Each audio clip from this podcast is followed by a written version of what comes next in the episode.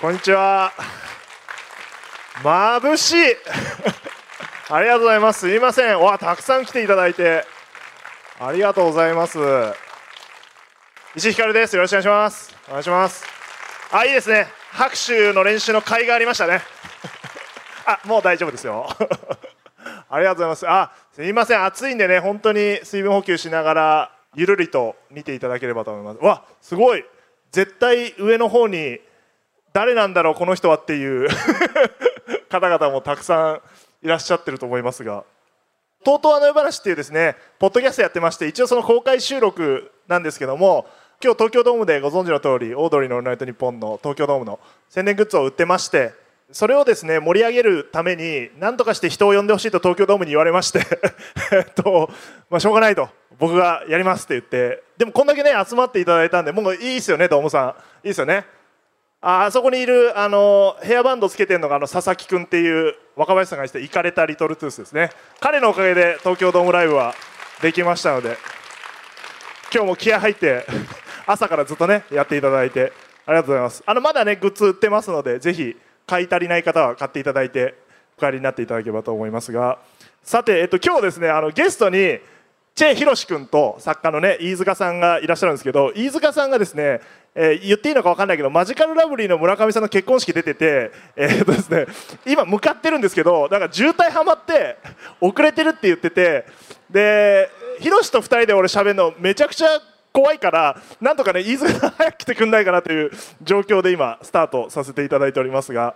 今回はですね、東東の話に東京ドームシティと題して、ここがですね、東京ドームシティのラクーアガーデン芝生広場というところになっております。で、えー、今日あれですね看板見ましたか皆さんオードリーさんのでっかい姿がある看板があっちにありますけどあれが31日までなんでぜひね見て写真撮って帰っていただければと思いますが一応ですねあの仕組みとしてはあのメールを募集しながらやろうということなんでメールはですねあのオードリーの「オールナイトニッポン」に関する質問であれば何でも受け付けておりますので、えー、ひろし君や、えー、飯塚さんとか僕に聞きたいことはですね、えー、書いて送っていただければなというふうに思っておりますメールアドレスはあの夜アットマークゲラドットファンあの夜アットマークゲラドットファンですあのぜひねご参加いただければと後半でねあの読んでいければと思います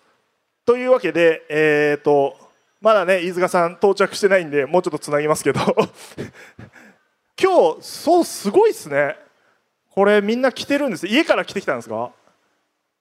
えヘアバンドを家今されてる方いますけどヘアバンドを家からつけてきたよっていう人あそれはいないんですねみんなあの電車はねさすがにきついからついてからつけるんですねそうそうですよねあのちょっと家からつけてたらちょっと行かれてるんでねあ一人ラスタカラーの T シャツ着てる方がいる違いますよそれ それそれ違いますあの東京ドームの宣伝になってないんであのそそれじゃないやつにしてくださいね まだあれを持ってるんですねわすごい皆さん着てらっしゃいますねありがたいあの T シャツはですねえっ、ー、とね言いづらいですけどなんかもう7万枚ぐらい売れてるんですよ まあ1人ね2枚と買われてるんであのー、あれですけどもまあ東京ドーム大体4万人ちょっとぐらい入るんでまあまあもう大丈夫だろうというふうな認識でいますが、まあ、あのこの夏皆さんが来ていただいてあの宣伝していただけるとより盛り上がってくるんじゃないかなというふうに思っております本当にジェットコースター通るななんだこの環境 やりづらいこんなとこであのやる人いるのあでもさっき調べてたら多分20年ぐらい前にクリームシチューさんが「オールナイトニッポン」のイベントをここでやってるんですってだから「オールナイトニッポン」というの関連のねイベントでいうとクリームシチュー以来石井ひかるっていう あのことらしいですよ本当名誉ある場所ですので本当光栄でございますあの本当東京ドームさんのご好意でやらせていただいておりますというわけで、えー、誰の Q も出てませんがゲストを紹介しますよ はいというわけで、えー、本日ゲスト来ておりますえー、オードリーの「オールナイトニッポン」の作家の飯塚大吾さんとサブ作家のチェ・ヒロシさんです拍手でお迎えくださいおはようございます。待って待っておはようござ一います。人一人じゃんあ、まだ来てないんですか。まだ来てないの多分まだ来てないですよ。まだ来てないは渋滞にはまってるこれは困ったよひろし君二人二人かい。僕は全然別にいいですよ。あ大丈夫いけるはい。全なん然でそ。の強気なの そもそもなんですけどこれやろうって急遽なった時にあの、まあ、僕が喋るとでゲスト欲しいじゃないやっぱ一人喋るのきついからで、えー、と最初にオファーしたのはやっぱ里見さんね里見さん絶対いてくれたら安心で里見さん忙しくてダメでで聖堂さんはまあちょし死んじゃうじゃん多分ここんな暑いとやっでこぱり。こに来たら心配じゃないなみんな心配しちゃうからせいさん違うなってなって飯塚さんオファーしたらまあさっき言ったようにちょっと用事があって無理となったんだけどじゃあヒロシしかいないじゃんってなったのよそうですね。僕そしたらあなたが言ったんじゃんちょっと差しは無理っすねっていや差しは無理ですよ。やだから差しは無理だけど、うんこの飯塚さんつなぐぐらいだったら僕は許せあいける、はい。無理だけどこの時間をつなぐぐらいいけ一る時間は無理だけど、五分十分なら。そうそれでヒロシだけあのスケジュールあって2人でやるの怖いから飯塚さんにもう遅れてもいいと村上さんの結婚式終わり次第すっ飛ばしてきてほしいってことで 今向かってきていただいてますんでえ何の話すんだよだって2人でいやだからさっきあれですよねあの裏では、はいあのちょ猫の話しようとか2人ともね猫飼ってるんですよ猫好きなんですよ誰が二聞き人とたもいんだよこの話 いやもうじゃあ先進めとこう飯塚さんあのね、まあ、えーそ後うですいねらっしゃるのでじあはいえー、とまずですね2人の簡単なプロフィールを紹介しましょうということであの飯塚さんのプロフィールいないところで紹介するとあれですが飯塚さんは1982年生まれのいらない情報書いてあるなこれ血液型 AB 型 新潟県出身東京都在住自分で書いたのかなテレビラジオの構成作家として活躍中で、えー参加作品の数は多すぎてここで紹介しきれないほど後で聞いてみましょう十何本やってますよね13とかなんかすごい3量とか4とかや,、はいレギやュらラれーている方でそんなあの売れっ子の作家さんが今向かってるとでヒロシのプロフィールは1986年生まれ作家になる前は、はがき職人としても活動こんなもんプロフィール書くなよいや僕何も言ってない ですよはがき職はが人き職人をプロフィールの歴に入れるなよ僕はがき職人職をちょっと消したいんですよでもあ消したいの本当ははいそんな名前なのに。オードリーの「オールナイトニッポン」以外では佐久間信之の「オールナイトニッポンゼロ、えーニューヨークさんの YouTube チャンネルなどでも仕事してるとはいいう感じでございますから、なんで、えーっと同い年なんですよほぼ僕さ今さん86年3月生まれであれ何月でしたっけ6月ですこれだほほぼ同い年ですだ同世代なんですけど入ってくるのが遅くてあなたいつ入ってきたんでしたっけ作家として27歳とかからですねだから2015とか6と5かとかあの浅井亮加藤千恵の「オああ浅井さんールのナイトニッポン」からですねもともとラブレターさんの「オールナイトニッポンゼロの職人だったあんですよメねール送ってはいでなんだなんか優勝したんですよ ねあのー超人カリスマになりまして誰も 知知らならないいですよ反応が ないか超人カリスマンっていうね 3, 3ヶ月に1回集計してそのメールの採用数みたいながので1位の人が超人カリスマになカれリたスとマになれるっていうのでで、ね年間の総合トップだったわけでしょそうですね春と冬かなんか取ってだからまあ一番読まれてたでしょ、で作家にならないかってあの宗岡さんとか奥田さんとかに言われてそうですねはいなったのが2015 6年ぐらい54はいっていう感じでしょ、はいでそれでオードリーのオードリーティーパーその翌年ぐらいに入ってきたみたいな感じあ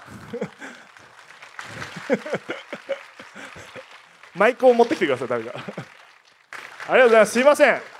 すごいいらっしゃってますよお客さんよかったですよ限界でした危ないとこですねそそれなそれは引き出物ですかこれはあのー結婚式の行ってきたスーツ とか引き出物とかでいろいろっすねすいません無理言って靴きて革靴とかすみませんあのま多分言っても大丈夫だと思うんですけど、ま、マジラブの村上君のあすいませんもう言っちゃってましたあそうですかあ危なかったよかった言っちゃいけなかっいやた多分あのラジオで言ってたんで大丈夫だだと大丈夫ですよね思うはいありがとうございますあ飯塚大吾さんですあすみませんうわすごいこんなにいややすばいごいですよねマジで変な宗教ですよねマジで ラスタカラーの人が怖いですね確かに飯塚さんもヘアバンドつけてるじゃないですか、はいいそれええいどっからつけてきたんですかやそのすぐすぐそこですああそうですねいやみんなもね皆さんもあのさすがに家からはつけてこないんですってででもタクシーの中で全部着替えたんですよだからこいつ何なんだとは思ったと思いますけど 運転手さんがねはい、いやよかった頼みいやー頼もしい方帰ってきたこよかこからはもったよかっでもこんな大勢の人の前で喋ることがないんでたあそうですよねもうえまうまく喋れないとは思いますけどいやなんもかちヒロシが自信満々なんですよろんやっぱ武道館経験してるんでああなたそっかそう武ですね道館立ってるんだいいないですそんな武道館立ってる放送作家 日本で唯一だと思うあの時確かに立ってましたねヒロシのコーナーうで客前は割と立つんですよあ強いんだ100は枚頼もしいわ1万人まではいけるでしょ2万人前だったら全 然少ないそうですねも全っと然少ないそう言われてみるとさヒロシってさ月に1回ぐらいオードリーのオールナイトも出るもんねあの若林さんがトイレ行ったタイミングとかでさ座あーらされてたまにいやいさやじゃあありますね結構頻繁に出てる方だもんねだから全然ビビってないんですよなんか当たり前のようにそそう当たり前のように座って喋り始めるからやっぱすげえなと思いますよ俺が一番緊張してたのかもしれないじゃんなんだよあ今ですね、あの飯塚さんのレギュラーは何本なんだって話が出まして今何本なんですか現時点今は今14本ですかああ危ない13点13少なかったそう一ですね本危なかったですねテレビ三ラジかオ四でか14ね本34ぐらいはいこれすごいんですよ1本いくらなんです か1本いくわらかんないけど1本ね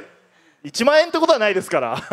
全然見当もつかないと思いますけどねでも本当に全然番組によって違うんで、はいあ バラバラで、全くラジオは一番安いですかやっぱまあ、ラジオはあのーまあそうですねあのそういうラぐらいのところにはいます最下層のランクでもが ああるんのすララジオ級の番組もあったりするんであいいテレビでろいろいろいろですね、はい、いやーそんな話をしていくわけじゃないんです よ今日はねどんな話を聞きに来てるかが全然わかんないですオードリーのオールナイトニッポンについてね話が聞きたくていっぱい質問とかもいただいてますけすごどいえっ、と番組自体はですねあの、まあ、皆さん言わずもがなの方もいらっしゃると思いますが2009年からスタートしてまして、えー、と僕は2011年から番組の AD として参加しましたけど、えー、とヒロシがさっき言った2016年16年ですねからで、はい飯塚さん何年になるんですか僕2019年ですね武道館の後なんであそっかはいそっかそっか、じゃあ一番下っ端下っ端 もちろん下っ端下下っ端ではないい下っ端だからそのギャラのことなんか何も言えない ですい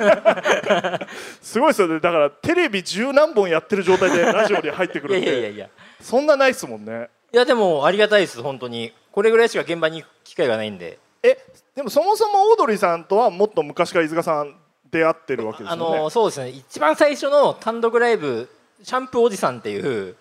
シャンプーおじさんってタイトルだったんですかシャンプーおじさんっていう単独ライブの本当に潜水とか「Q 様の潜水」とか出てる2006年とかそのぐらいの単独ライブであの里光さん経由でなんかライブの映像の手伝いとかをしていて、はあはまああ、そこからなんかいろんなところでちょこちょここうじゃああった付き合い自体は一番古いですねオードリーさんとは、ね、確かじゃあ下っ端じゃないかもしれないですねいやそうですよ急に 全然先輩ですマウントをそうですねで関係はあるっていう、 はい、だってヒロシもオールナイトからでしょオードリーさんとはそうですねそこからですね初対面の印象とかありますお飯塚さんオードリーさんと会ったあーでもやっぱ2人ともすごい喋んないなと思いましたけ ど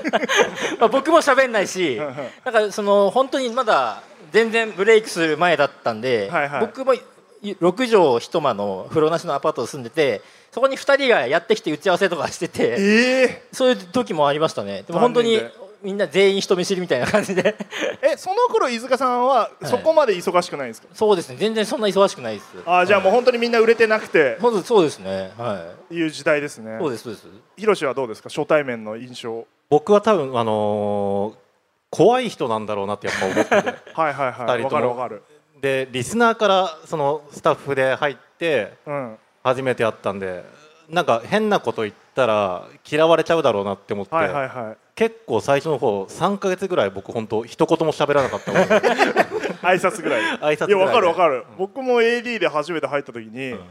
だから2011年とかでしょなんか言っちゃあれだけどバリバリ尖ってるから若林さんがまだあれだから30何本ですよねそうそうあの、いうん忙しいいっちゃ忙しい時期が12年続いた最後の方まあちょっと落ち着き出すがその後だと思うんですけどだから忙しいのもあってお俺もうほぼ喋ったことないもん挨拶しても「あどうす?」って終わる終わった後ね2秒で帰ってくしねまあでもそんなもんっすよねうん、だからそう、いそれに比べると今めっちゃ喋るじゃないふたお二人ともそうですねまあ、特に春日さんがやっぱりああそうなんだ春日さんなんてね若林さんより喋んなかったもん ねだから結婚してからやっぱりあれですよね態度変わります よね態変わ度った態度がヒロシはあれだもんねずっと春日語で喋られてるもんねそうですねあれ舐めてる人にしか使わないからヒロシは春日語でで里西さんはなんかもう昔からこそうそうだからあれは里見さんと春日さんは春日語で喋り合ってるからあの二人のもんなんですよ春日語ってなんか僕なんか半生の春日語みたいな感じ でなんあわかかりま標す準語と混じってる混みじたっいてなるなんありますかねあこれは分かんねえだろみたいなで僕は「ええって言われるとあの標準語に戻すみたいな なんかそういうまだヒロシはでラもンクなのかか完全春日語でしょ今完全春日語なんですけどやっぱ分かんないんでうん僕はもうちょっと強めに聞いちゃいますね今を今をなんすかっつって教えてくれないからねだから僕は AD の頃はヒロシと同じなんでうんめちゃくちゃ春日語ではいはいディレクターになった らやめたんですよああ確かにでー言わないあですね舐めてるやつに使うんだなって い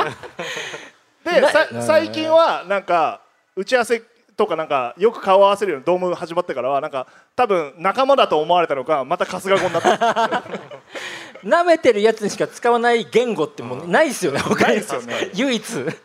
だって芸人の先輩とかに使ってるの見たことないですからね聖堂さんには絶対使わないです使わないよねやっぱ絶対使わないえーだからそうなんで AD の落合君とかねもうしねあの買い出しでご飯買い行く時、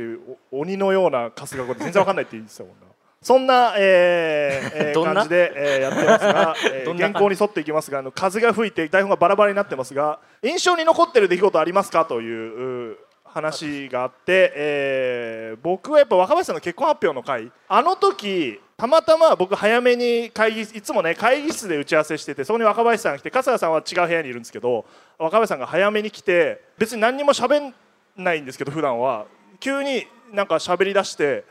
で実は1個だけ報告があるって言われて結婚するんだっていう会議室で言われたんですよでこれを春日には放送で言いたいみたいな話をして、はいはいで飯塚さんと広志は伝えられないまま放送を迎えたんです、はいはいはいあの時知ってたの僕と聖堂さんと里見さんなんですよね、だかはいはいはいら2人も知らなかったですよねあの時知らな知かったらなかったですね、はいどういう気持ちなんですかあれ知らないでリスナーさんと同じぐらいの感じで聞いてましたよねあの時ねでも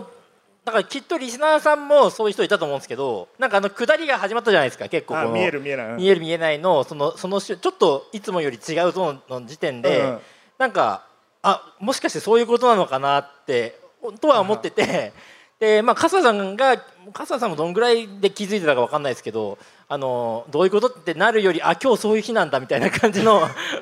うわーみたいな感じは感じながらあ同じ感ずっじでと味わえたんですねまあまあ味わっていましたね。ひひろしは覚えてる覚えななんかあーってぐらいですね僕薄いなリアクションなんか一生結婚できないんだろうなとも思ってなあか若っ林さんのことたんはで、ねいつか結婚するんだろうなぐらいの、その日が来たんだぐらいなあなるほどなぐらいのおめでたいってドッキリしがいが ないよかったよかったっすねって感じですねであの時それで春日さんがドッキリで、えーやったら怒り出したんですよねだからね なんかあのなんかちょっとあのあ CM 行って一回あのブース出た時にそうそうやってくれたなっつって出てきてあ違う違う違う 違うみんなだってあのそういう回じゃないんですよって言ってで里見さんにはいはい作ってもらったの質問メモみたいのを質問中渡してなんか俺と聖堂さんと里見さんであのそうじゃなくてリスナーは若林さんの結婚の話聞きたがってるから落ち着いてください聞いてくださいって言ってでもなんかね2時過ぎまでダメだったのもっとあのもっときつい感じだったと思いますよ。なんあかそうです聞かかなきゃダメなんですから ね。笠谷さんしかいないんですから、あのちゃんとそこやってもらわないとみたいな感じで、イライラしちゃったんだから 大事な回だったすかからす可能性もありましたからね。聞かないみたいなそ感うじそで。うちょちょっっとそのターンあったじゃないですはかいはいはいそうそういうとこああったなと思ってたんですよあはい はい。なるほどだからあの東京ドームの発表した時あったじゃないですか、いあれもドッキリだったんです ね放送切りであの時めちゃめちゃスタッフと若林さんで話したのがあいつ切れちゃうんじゃないかっていうあのアイマスクの時点で、そうアイマスクしてやってドームやるって言ったら、はい切れちゃうんじゃないかみたいなことがあったけどめちゃくちゃちゃんとリアクションしてくれて なんかご機嫌でしたねすごいせやっぱり成長したな結って構いう切れる切れない論争ありましたよね。ありましたよあありますね今あります日本放送からアイマスクつけると切れるかもしれないからやめた方がいいとか。途中一回取った方がいいんじゃないかとあのわ車の中って分かってもいいからみたいな ありひまろしたけどひろしがつけに行くと危ないとかね、そういうなんああかりますかねいろんなパターンを考え広てし舐められてるからね。でまあそんな印象的な、はいなんかありますか印象的な回あの打ち合わせもしてない飯塚さん に印象的な回いやでもよありますよいろいろだから僕がだからこれが印象的な回でいいのかわかんないですけど暴れる君が来てあはいはいはいはなんかあのなんかあれイマジンスタジオだったと思うんですけど、いはいなんかもう僕の目の前に暴れる君座って、まあ、オードリーがいてなんかもうすごいなんかこうとんでもない熱量だったんです僕のか体感だと。はいはいはいブースの中もで、うね面、白すぎて、うん こんな面白すぎることあるんだっていうなんかその感じをななんかあの瞬間が一番なんか濃かったですねそのなんか濃度で言うとだからなんかそういう瞬間ってありますよねいやなんかねほんありまラすジオって爆発するオードリーの「オールナイトニッポン」でなんか爆発する回ありますなんよかねもう格変に入ってなんかこう、うん何やっても面白いみたいなどうどうなっても面白いみたいなはいありますありますヒロシありますその僕ついて印象最初にあのスペシャルウィークで来てくれたのが IKKO さんゲスト的のなはいはいい、はいはいあの時そのことそれはすごいなんか覚えてますねあのえあれなんえなんですかって言わせるみたいな言わせるってやつね言わせるってやそうつだよね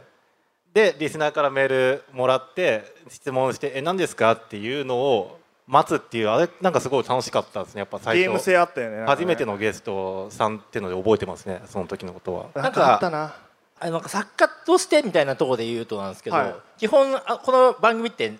僕何もやってないじゃないですかそうっすね 聞かれても困るくらい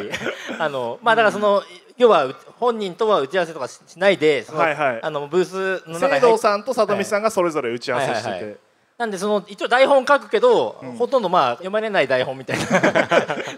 飯塚さんはでもね書いてる方ですよ聖堂さんが書いてた頃もっと少なかったです生徒さん何もない時もん何あもない時ありますもんだってペドロさん6月に入りましたとかだオープニングのなんかあの最初のトーク案みたいなやつ点しか打ってない時あるもんね聖堂さんあれあれがでもなんかよ好きでしたけどねあれはあれで僕は でもそれなんかそれでたまたま書いてたのでなんか展開になったって印象があるのは、はあの春日さんが好きなボケ芸人ランキングっていういああの8位とか9位に入って、はいはいはいなんかその表だけありましたねなんかあったペロって台本に貼っといたらなんかそれボケ芸人かみたいなことになってボケてんのか。あ春日はそもそもボケてないだろうっていうボケては論ないお大きい声出してたりするだけだみたいなことでリスナーさんに聞こうってなって今までの印象に残ってるボケを送ってくれってなって。あのー結構そのメールを結構珍しく読んだりした時になんかあラジオっぽいなと思って争参加してるなっていう普段ねなんかディレクターでもそうですからねメール参加してる感ゼロですからね メール渡したりとかしたんでなんか番組そうですねあのあんま変わんないですからねリスナーさんと立場知らないし何しゃべる知らないです知らないです本当に面白いなっつって聞いてるだけだからそうですねそんなことあった んだあー今週も面白かったって言って書いてるだけだからそうなんですあよ、んねま、この番組はそうですよね、そういうお二人のトークにももう特に若林さんのトークに支えられてるからでヒロシはあれじゃないヒロシのコーナーっていう一応冠コーナーがあるわけじゃないあそうですねあれは何年やってるんだよもあれはだから本当2016年からじゃなうもういですか最初からやってんだっけ最初からだあれ最初だから僕と奥田さんと石井さんと聖堂さん4人だけでうん一回なんとなく集まろうみたいな、あ打ち合わせね、はい、打ち合わせあの番組のことは話さないただなんかカフェでジュース飲ん全然で、宗岡さんの時でそのひヒロシのコーナーあヒロシですか始まる瞬間って、うん、あ石井さんの時じゃなかったでしたっけ僕はねもうできた状態で渡された気がするなんか一応番組にコーナーがあったらいいよねみたいな話うをんうん聖堂さんがし始めて、うんでせっかもくう入ったんだからね紹介しないけどあの考えてきなよみたいなで打ち合わせ見てちょっと話そうみたいな、うんうんでそこで僕が字が下手すぎてちょっと面白いからやってみようかっつってなんかそこから始まったんですよ確か地獄みたいな絵絵だもんね字と上なん達でしあんなないです字ね下手なの見たことありますだからクリアファイルとかね本とかにも載ってますけどなんでですかねなんかあれさなんかさ聖堂さんに言われてさなんかマス目のある紙にしろって言われてさ、書いてるのになんそうでですマス目を無視して書くのマス目のとこに収まんないんですよあ気持ちが文何が文字が文字が天才なのかもしれないね、 一回だから僕昔漫画家になりたかったんですよ漫画家目指そうって思ってあの絵で 10, 10代ぐらいの時にで漫画ア家でメーバみたいな人間書くじゃなくてお前、絵で絵が上手くなる方法を調べたら、うん、なんか綺麗な丸を描ける人間はあ手塚治虫の丸が綺麗みたいなこ絵がとうまいみたいなのあって言うよねまあ、1か月ぐらいずっと丸を描き続けたんですあ怖いコピー用紙500枚ぐらいにずっと描き続けて怖い最初より下手になってたんですよそ れが絵でがでもやめようって思って 無向いだってないな向いてないなこれはもう絶対うまくならないって思ってえでヒロシのコーナーでなんか思い出に残ってるのとかありますかこれは僕あれなんですよあのやっぱり同じかもしれない菊池亜美さんの回あなー欠落アウトだっけタイトル忘れちゃったあーやりま欠落アウト欠落アウトだよね、はいあの春日さんの肛門にあれ何お湯を垂急らして須急須かなんかで急須お湯を垂らしてヒットしたら勝ちみたいな左のケツに1って書いてあそうだそうだ右のケツにもう昔の話には多分知って知らない人も多いと思うんですけど、左に1右に2で真ん中入れたら2枚抜き お湯を垂らしてどこ何にが抜きなんだこれ お湯を垂らしてヒットしたらいいみたいな二枚抜きしたら俺すっごいいいあの絵覚えてるわ皆さんで見えないからこそ面白いコーナーなんですけど意味わかんないもん菊池亜美さんがあのお湯をケツに向かって垂らしてあ当れはたったっつって喜んでる面白かったですねあれもだあかられ菊池亜美さんが春日いけんじゃねえかみたいな話あったねそれ昔ありましたねそういうだかくだりだってなだんか春日さんがタイプみたいならお二方とも結婚前ですよね、うんまだあれ、はいだから2人とも嘘ついてたってことだよねあの時そうですそねの後すぐ結婚してるから特に春日さんはもうバリバリ狙ってる女そうがねいた時期なん久で、美さんと付き合ってたってことだからあと僕梅沢富美男さんの回ああなんか確か10円玉かなんかを頭に乗せてケツバットで叩いて落ちたら負けみたいな落ちたら負けみたいなでやったら梅沢富美男さんが微動だにしないっていう じゃっあれすごい覚えてるよね名作作ってるよね、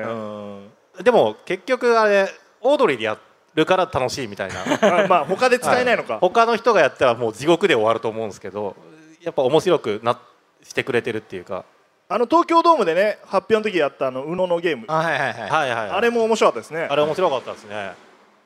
あどうやって考えてるんですか普段降りてくるこれ降りまてあくる本当いろい ろいろいろですよ降りてくることはないです基本降りてくることない、はいなんかいつもさ3つか4つぐらい持ってきて、はいはいはい2つぐらい捨てられるじゃんあ はいはいいあれはやっぱきついのやなんとも思わないでなんすとも思わない、そうなんだみたいなまあまあそっかぐらいの感じ捨ですて案みたいのも作ってんの提案みたいない一時期その毎週やるわけじゃないじゃないですか、はいはいはいあのヒロシのコーナーって、でなんか何ヶ月もやらない時も、んあの毎週絶対3つ新作作ってくるっていう謎のルールが自分の中であって だかあったんだっけそんなのら本当あのーあのノートマジ20冊ぐらいあるんですよこんぐらいああっーてそれなんか展示したりして売れる売れるねであの書いてるんですけどやらなくなやらなくなってだからすごい捨てられてるものもあります自分で捨てるものもあるしああそっか、はいあのもう日の目を浴びずにね日の目は別にっていうそのれ復活してくることはないのないですねあ前のはやらあそうすごいちゃんとしてるなもうなんか作家としてあのもう自分で見返してもなんだこれって思っちゃうんで捨て捨てていくっていう そんなもん出すなよ僕でも後から入ってきたんで、はいその広瀬のコーナーっていうシステムがやっぱすごいなと思いましたけどねえその要はあれって大人が会議して決めることじゃないじゃないですえ かうんあ れね真面目な大人が集まって、あれを考えてるとするとなんかや嫌だなっていうあれあれをやらせようとしてるのが広瀬っていう変な人間が 勝手に考えてきてるから、二人もいやいやしょうがないからやってやるかっていう、なんかそのバランス感覚がなんかこうすごい絶妙だなとなんか思思って見てましたけどねで。もあれそもそもさ本当に何にもできないし素人から作家になった人が考える企画からだんだんねヒロシも成長してくるからね いろんなあの手この手できるようになってくるのが面白いよねだから体張るのもできるじゃないですか、うん春日さんがだからそれがすごい良かったんだと思いますけどね、うんまあ楽しい企画ではあるよね最近やってないけどやってないですねあーせっかくね東京ドームでやってますのでイベントの話をしていこうということでえーあのねなんで MC 側に西日が当たるようになったの 見えないのよそのカンペすごいとですかよも、ね。すごい俺だけ焼けてってるじゃんこれちょっとここ涼しくこっちが涼しくこっなちはっていけきま大し丈夫です。クラクラするもんギリ大丈だっ夫て。あ皆さんのメールも届いて後で紹介しますがオードリーさんのイベントっていうと、えー5周年で東京国際フォーラムでやっていましたがその時は2人いないですもんねたそうですねそうですよね、えーでその後10周年の時に、えー全国ツアーをやってこの時ひろし君が参僕加してはるはいという感じですけど、青森一宮北九州というあの本当最近聞き始めた人はなんでそんなとこでやったんだと思うんですけ どそういうとこでやって武道館でライブをやったんですけどもまあ僕その時のひろし君の思い出としてはあのひろしのコーナーをそれこそね各地でやってっててでなぜか制作物を制作チームで作れって言われたんだよねあの時ねそうですねあれあれ何だったんだろうな、まあ、あの文句は置いといて おプロデューサーになって分かるけどなんであんなことやらせ たあれすげえ大変ですけどねあれすっげえ大変だったすっげえよ大な変ですよ普通そのイベントのスタッフが作るのになぜかラジオチームに作れって言われてな、僕だから本当日本放送来る用事ないのに日本放送来 て誰もいない会議室に一人で段ボールで大谷翔平の絵とか描いて、やってたなでしかもさあなた絵下手だけどさ切ったり貼ったりもできないじ ゃないはだから今ディレクターになってて当時 AD だった船崎さんとい、はい、主に2人で作ってたけどめちゃくちゃ怒られてたもんねめちゃくちゃ怒られた んですよねなんでこんなんもできねえんだっつってなんで髪をまっすぐ切れないんだっつってめっちゃ怒られてたよねだけどあれでしたっけ名古屋一宮はい一宮でやった時にあのなんかボールを投げるカラーボールうを、んうんあれだから本番直前にそのカラーボールの空気の圧をちょうどいい感じにしなあきちゃょっといけない硬すぎんじゃねえかとかねであったねやって空気入れるんですけど、うん僕がもうもうもたもたしすぎて聖堂さんに手伝ってもらいましたから 当日ねや空っ気てたわ空気入れ楽聖屋堂でさんに僕も手伝うよーっつってあ れだか申しら訳ないですんかあれ今思うとなんですけどあの一番大変で武道館って言ってもまあもちろん大変だったんですけど人が増えてくからあースタッフめっちゃいるんで、はいはいやる分量は減っていくんですけど、地方って行く人数も少ないしそもそも予算も少ないから、マジで手弁当だったよねあれねあれはそうでしたね人がいないっていうだから東京ドームはだからすごい今人がいっぱい増えてるんですごい助かってますねあやらなきゃいけないことさすがに言われないと思うもんドームでなんかやるっつってなんか作れってさすがにまあまあまああ一箇所だけなんか作らせてもらった らあー確 かにヒロシが作った監ぞ修みたいな感じで指示だけ出すね だからそういうこと言われてたもんねなんかねあの低欲プロデューサーの吉岡さんとかにさ「あのはいい、やヒロシのコーナーは手作り感があった方がいいから」みたいなんなかあったあった吹き込まれてたよねよく奥田さんとか言ったんじゃないかなあもう奥田さんかあー手づお前の手作りがええやろみたいな言あっーて作んないのにな あ自分はあったなで3か所回って、えー武道館に行ったという感じですけどあと打ち上げね皆さん知らない人もいるかもしれないですけど青森で打ち上げが寿司屋だったんですよ、はいはいはいあの L 字カウンターの L 字カウンターの寿司屋めちゃくちゃうまかったよねめちゃくちゃうまかったですむちゃくちゃだったな L 字寿 司あそこめちゃくちゃうまいっていうのもっと言った方がいいですよねあれね食べログで後で見たら多分青森で一番いい店らしいんだよあれいや本当人生食った中でも本当一番うまいかもぐらいのめねちあゃめのちゃうまかった途中冷やしたトマト出てきたもんな 最後のあの冷やしトマト口直しで自信がありますね僕トマト苦手なんですけど美味しく食べれますもんあのトマトすっごい覚えてるわギースのおうまか二った方すっとごい美味しかった広島戦見ながら食ってたなあれでそれでさ 一宮に移動したらさなんか本当にお店の居酒屋みたいになってあれは本当にもうその辺の大衆居酒 屋入って北九州になったらなくなったんですだそうそうから予算を多分 ね寿司屋で使いすぎてその辺もねプロデューサーになったから分かるけどあのバカすぎ る配分がだから会場の、あのー九州はあれですよ会場のバイトさんが握ってくれたおにぎりを に2個ぐらいみんな持って帰ってあそうだで移動のちょっと北九州からあの福岡の放送局だから博多に移動する移動するからおにぎり食べてくださいって言われて俺はだからあれなんでゲストのバカリズムさんと同じ車で若林さんとバカリズムさんと俺が乗ってておにぎり渡されてバカリズムさんが「えこれ何ですか?」 って「え石井さんあの打ち上げやんない気ですか?」って言われてあの本当あのサランラップで巻い た味付きおにぎり「え結構いいライブしたのにこれですか?」みたいにめちゃくちゃ怒られてででその場でバカリズムが電話しだ して「鍋の店取ってここ美味しいんで若林さん行きましょう」っつってお二人で打ち上げ行かれて美味しかったですけどおにぎりも、おにぎりも美味しかったですけど東京ドームはそういうことないようにしようちゃんと打ち上げやろまあう。その僕入ってから一回もないですからね会 が新年会も送別会コロもナはそっか、何も何もまあ、してコなロいナもあって、はあのもんじゃのマサは体感しないんですいないねですないです全然ああれじゃあ武道館終わってやったのが最後かあれ最後じゃないですか2019、そうですねあそっかでは一そうだか回らやったぜぜひ研修会やった方がいいですねぜひお願いします一回もやってない、あのどうどうだいぶ先だなドームうんまあやんないです。ドーム終わったらやりましょうかドーね。ム終わったらはい。それで、えーオードリーのオールナイトニッポンに東京ドームが来年の2月18日に行われるということで、えー今から宣伝をしてるという感じですが、開催はね決定したのはいつだろう。ちょっともう僕。かれこれ3年以上なんか準備してるから、いはいはい本当どこでどうなってるか分かってないですけどお二人がそれを聞いた時ってどういう感じでしたなんかでも明確になんか明確な感じじゃないよねなんかそうですねやるらしいふわっと聞いててやるやるのかなみたいなその誰かのあのあの夢のお話なのか妄本想当の誰かが話な喋っのてかんのかはいでもなんか日付とかが出てきた時点であれこれ本当なんだみたいなねそうですねその時初めてあこれ本当の話なんだみたいな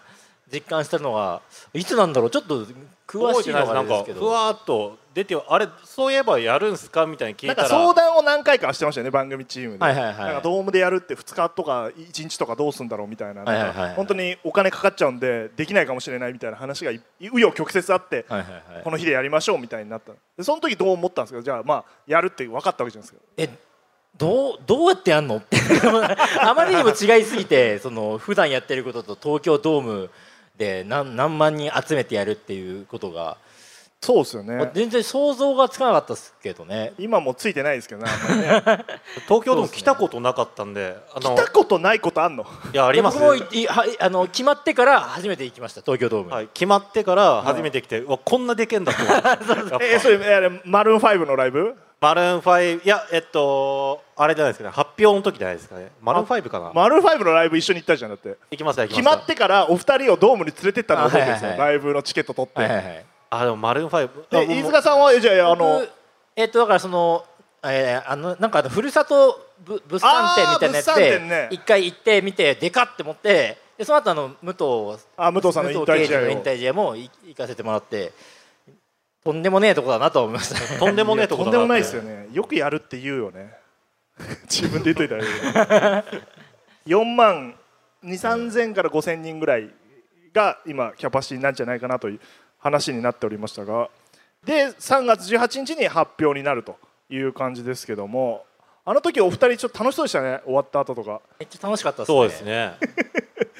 めちゃくちゃベースランニングしてるの覚えてる 時ブワー走って無駄にね走ったもんねそうですね無駄にキャッチボールとかしたよね関係ないけど意外とそのダイヤモンドはちちっちゃいんだなとかそれはさ野球場の話だよそれは東京とは関係ないから基本一緒一緒なんださよ東京ドームをデカさんに対してダイヤモンドがちっちゃいなってやっぱ思いましたあねまあまあそうか、まあそりゃそうなんですけ比率ど的にねはい、ホームランって打てるのかなって思いましただからあ広すぎて広すぎて感想が感想がマジでみみんなテンション上がってる感じが良かったですけどねやっぱあまあそうっすね東京ドームで人間をこうさせるんだっていう感じは、い全員高揚しててで春日さんも騙された時よりも楽しいからや春日さんのテンションの上がり方すごかったですもんねあれやっといてよかったですうね、んうんあれ本当やってなんかみんなの気持ちがねあここでやるんだっていう気持ちになれたのはすごいでかかったですよね。うん、いやそうですよね本当にいやだからやるんだっていう気持ちになったなっていう感じですけど、でなんか言われたりしますか周りからお知り合いの方とか業界の方でもいいしそうでもない人にやるらしいねみたいなのはあの普段ラジオとか聞いてない人も言ったりする人もいますけど、あんまりよく分かってない人もいますねそのやったんでしょみたいなあそれすごい言われますよねなんかそのドームにいる絵が見え見ちゃったり見ちゃってるしみんな T シャツ着てるからやったんでしょってすごい言われますよね終わったんでしょっていうま人だも全然何もやってないですっていえう来来来年なのとかすごい言われますねだいぶ先の話してんだみたいなヒロシ誰かに何か言われたりしないの誰にも何にも言われてないです 家族も奥さんもまあ、日本放送の人別番組の人にはすごいねとは言われますけあど言われるよね、はいすっごい言われる応援されるラジオの関係者の方には作家さんとかオードリーすごいねすみごいたいねなって頑張ってねみたいな感じで言われてあと T シャツの目撃情報をすごい言ってくれるんですよあースタッフの方があそこで見たよって言ってまあまあはい言われてもなみたいなのはいはいははいちょっとありますけどこの T, T シャツでなんか配達してる人いましたねなんかあウーバえーメーメニューメニューのあメニューかはいいやいいますよね街中で、今日は一番見てますけどねすごいな 僕僕まだ誰にも誰とも何も見てないですけど何も見てないの何も見てないですそもそも着てないじゃんあなたえでも三四郎キャップかぶってる人は見ました三四郎キャップいるよね三四郎キャップは見るけどあまだそう見いてなういキャップはなんかごまかせるからねそうですねなんだろうそうじゃないっていうでもこの T シャツも表面はごまかせるようになってそるうですねそうですねそのやっぱヘアバンドはやっぱ誰もつけてないですよあでそもれいても気づかないとかあるんですかね確かにでなあーんなんかでもなんかなんのやつなんだろうなとは思うあけどねいけるんじゃないかなうんそんなにまあ変かでもそうこうやって見るからこーこう見るとこう 見るとう見変るでとすけ変どですねうんはいあメッセージ来てますよえー、えーとジャイアント厚彦ジャイアント厚彦来てんのえー、春日語の話題が出てましたが一番腹立つ春日語は何ですかあーなんかあヒるロシだなねこれはどうした僕おじさんっすかねおじさんあえおじさんなんだっけおじさんはあの自分のことです えでも魚も自分じゃない魚から発展したんですよああ魚のおじさんかおじさんっていう魚がいて、えどっちが先だっけあれえー、どえ俺最近魚って言ってる気するけどなあーでも魚じゃないですかどっちで もいいよおじさんって言ってるなあれおじさんでも水口さんのこともおじさんって言ってたよあーだからんだからそこの境目はないんですよいやあ のあめんどくさいうざいねやだねおじさんのことおじさんって言うし佐藤のくずもちさん飯塚さんひろしさんに質問です石井さんと初めて会った時の印象や印象に残ってることありますかという質問です最初に会ったのはいつですかひろしはオードリーの時いや違いますよ全然あの本、当日本放送で「あお前新しい入ったやつあよろしく」みたいな感じあではそうやねラブレターズさんの時ラブレターズさんとだミューコミじゃないですかミューコミミューかコミプラスっていう番組があったんですよその時になんかまだあるよミ挨ューコミ拶程度 VR って番組あるよ挨拶程度に話をされてはあやはっぱ背高いじゃないですかでなんか嫌だったの覚えてますすあごいややだな終始嫌なやつじゃねえかよなんかすごい来るなって、ん業界の感じの来るなって思ってそでその後う吉田さん最と初はそうだったけど最初はのそうだっ話じたゃなけいどの最初はそうだったけど飯塚さんは多分オードリーの「オールナイトニッポン」やる時そうですにお話ししたのを覚いやえてる僕だから本当年上だと思っててはいはいはい なんかなんかベテランのやっぱ風格があるじゃないですかあのかましてますから、ね、態度大きくだから それがなんかそれがいいんだろうなと思いましたねややっていく仕事していくうちにあのそうなんですねやっぱ舐められるんです年ごいね年齢よりもなんかすごいあの威圧感があるっていうあかー 威圧感っていうかそその結局全然喋んない人とって結構むずいじゃないですかそのそうですねコミュニケーション取れないと、はい、そうそうそうガンガンガンガン来てくれる人の方があでもそうですねやっぱいいんだなと思うのは、汗が汗かきすぎてやばい大丈夫ですか この俺だけじゃんだってめっちゃ日当たってんのみんなみんな日陰でなんで MC がこの位置なのちょちょっとこっちずれたら日陰にないや本当そうだよななんでこの位置なんだろうなちょっとヒロシの第一印象では全然覚えてないもんだそういう意味じゃその時の印象残ってないよねだからねでももっそと、うですねもっと暗い感じの喋れない感じだったからねすごい喋れるようになるんだなと思いました今話してて大人になったんだなっていうヒロシ自体は僕はそのヒロシ自体は変わってないと思うんですけど、ヒロシの捉え方がどんどん変わっていくっていう変わっている感じありますねなんか喋ってもめちゃくちゃ興味なさそうに返してくるじゃないですか基本、でも、うんあの興味ないんだろうだってそれがでもいや嫌じゃなくて別はにい普通、ぜ全部がフラットっていうかあー最初なんかすごいなるほど平板っていうねなんか喋りたくないのかなとか思ってたけど、あこれがこの人のベースなんだっていうのをだんだん分かってきたんでそこを気にしなくなったっていうえまあ飯塚さん興味あんのえ興味はありますよ本い当やー分かんないですねそれはでも2人仲いいっすよねあの番組内で言うとねみんな仲良くないから喋ってる方 俺じゃないたちって仲いいのかないや僕はもう仲い い仲いいと思ってるんですけどうんやっぱ飯塚さんが僕に壁を作ってるのいやそんなことないいですお互いね仲良くしたいですもっと、だから飲み行ってくださいよ、はい、そんな感じで大丈夫ですかお時間的にはあお時間ですかまああとじゃあ最後東京ドームへの意気込みみたいなのを聞いて意気込みどうですかまあここまでまあ宣伝頑張ってきましたけど意気込みあ意る気込みいやまあ皆さん来てくれたら嬉しいです ね全然全然乗ってないじゃんいやいやそう難しいよね難しい作家ですよこ作れ家の意気込みって温度差あるないや難しいですよそれはいやそううんえ特になくていいんですかじゃあ意気込み意気込みは特になくていいん意で気すか込みはでもできることを頑張りますはい頑張りましょ頑張りましょう、はいまあ、頑張る大変ですからねこれからそうですねまだ半年以上ありますからやってう、いかないともうもう半年っすもどういうぐらいまあ確かにねいやそうですね発表するちょっと前が1年前だまから、だ全然あんじゃんと思思ってたもんね発表した時は、全然時間確かにねなくなってきましたねもう内容も決めていかないとい,、けませんからグ確かにッズとかもねたくさん今、今日あのちょうどですね終わった後グッズの会議があるんであのいろんなグッズ出しますんであの宣伝グッズで終わりじゃないんでねあの確か に確かに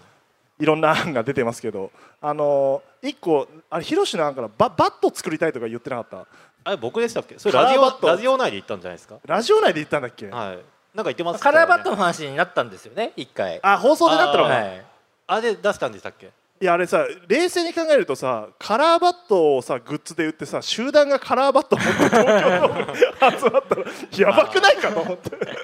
柔らかさによるかもしれないですねなんかスポンジだからのふにゃふにゃのやつだったらあ多の分スポンジのやつとかね、はいだったらいいけどあのででもでもですよ ね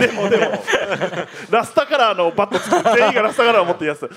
みたいなことはちょっとこの間思いましたけども。という感じで、えー締めさせていただきたいんですけど何かお知らせありますかって書いてあります お知おらせ二人お知らせある知らせえーまあニューヨークの YouTube チャン ネル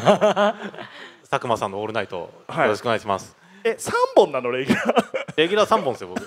レギュラーで言う頑張ろうなヒロシ頑張ってことはいう増やす気ないんだよな仕事を飯塚さんどうします13 14本全部言いますいやなんであのそれあのツイッターで告知してるんで見てくださ い暴れる君のやつだ、ツイッターチェックしてくださいのやつだはいということで、えー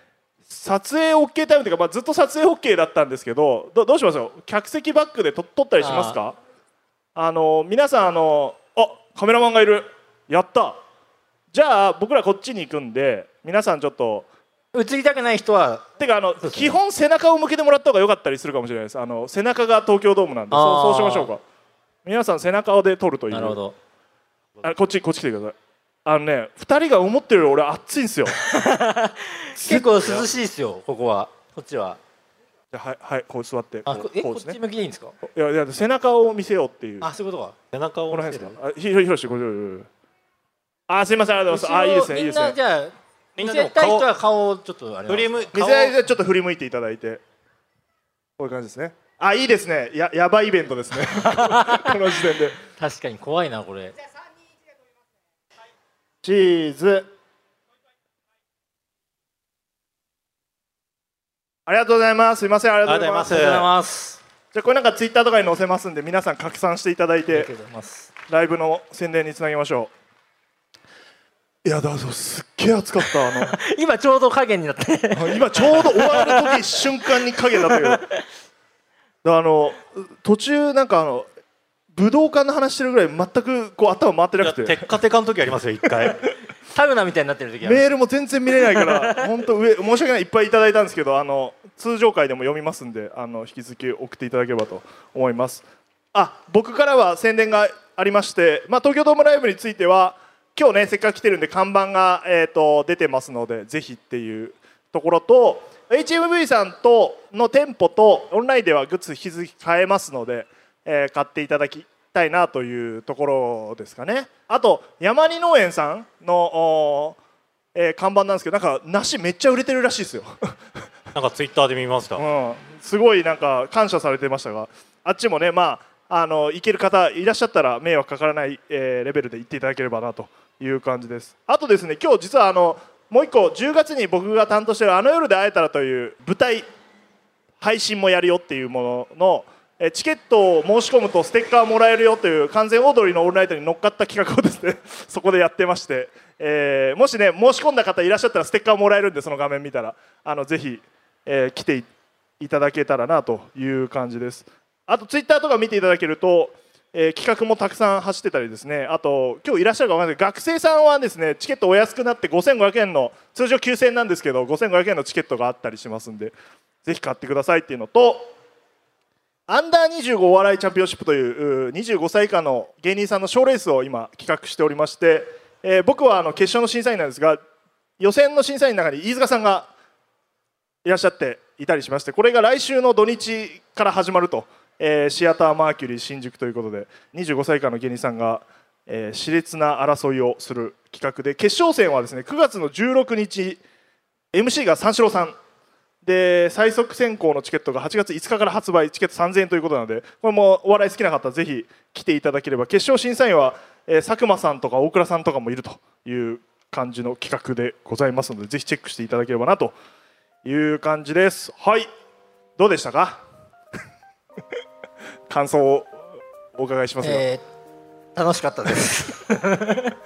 とてもとても楽しかった楽で しす。かっはい。いいんだよな2人とも汗一つかいてない涼しかったです。途中からいい感じになってま す。途中からいい感じになって、はいすみません皆さんも暑い中あの来ていただいてありがとうございますあのぜひあのいろんなあの T シャツだったり、えー写真で撮って SNS で拡散していていただければなと思っておりますそれではまた次回ということで、えー本日は本当にありがとうございましたありがとうございまし「た。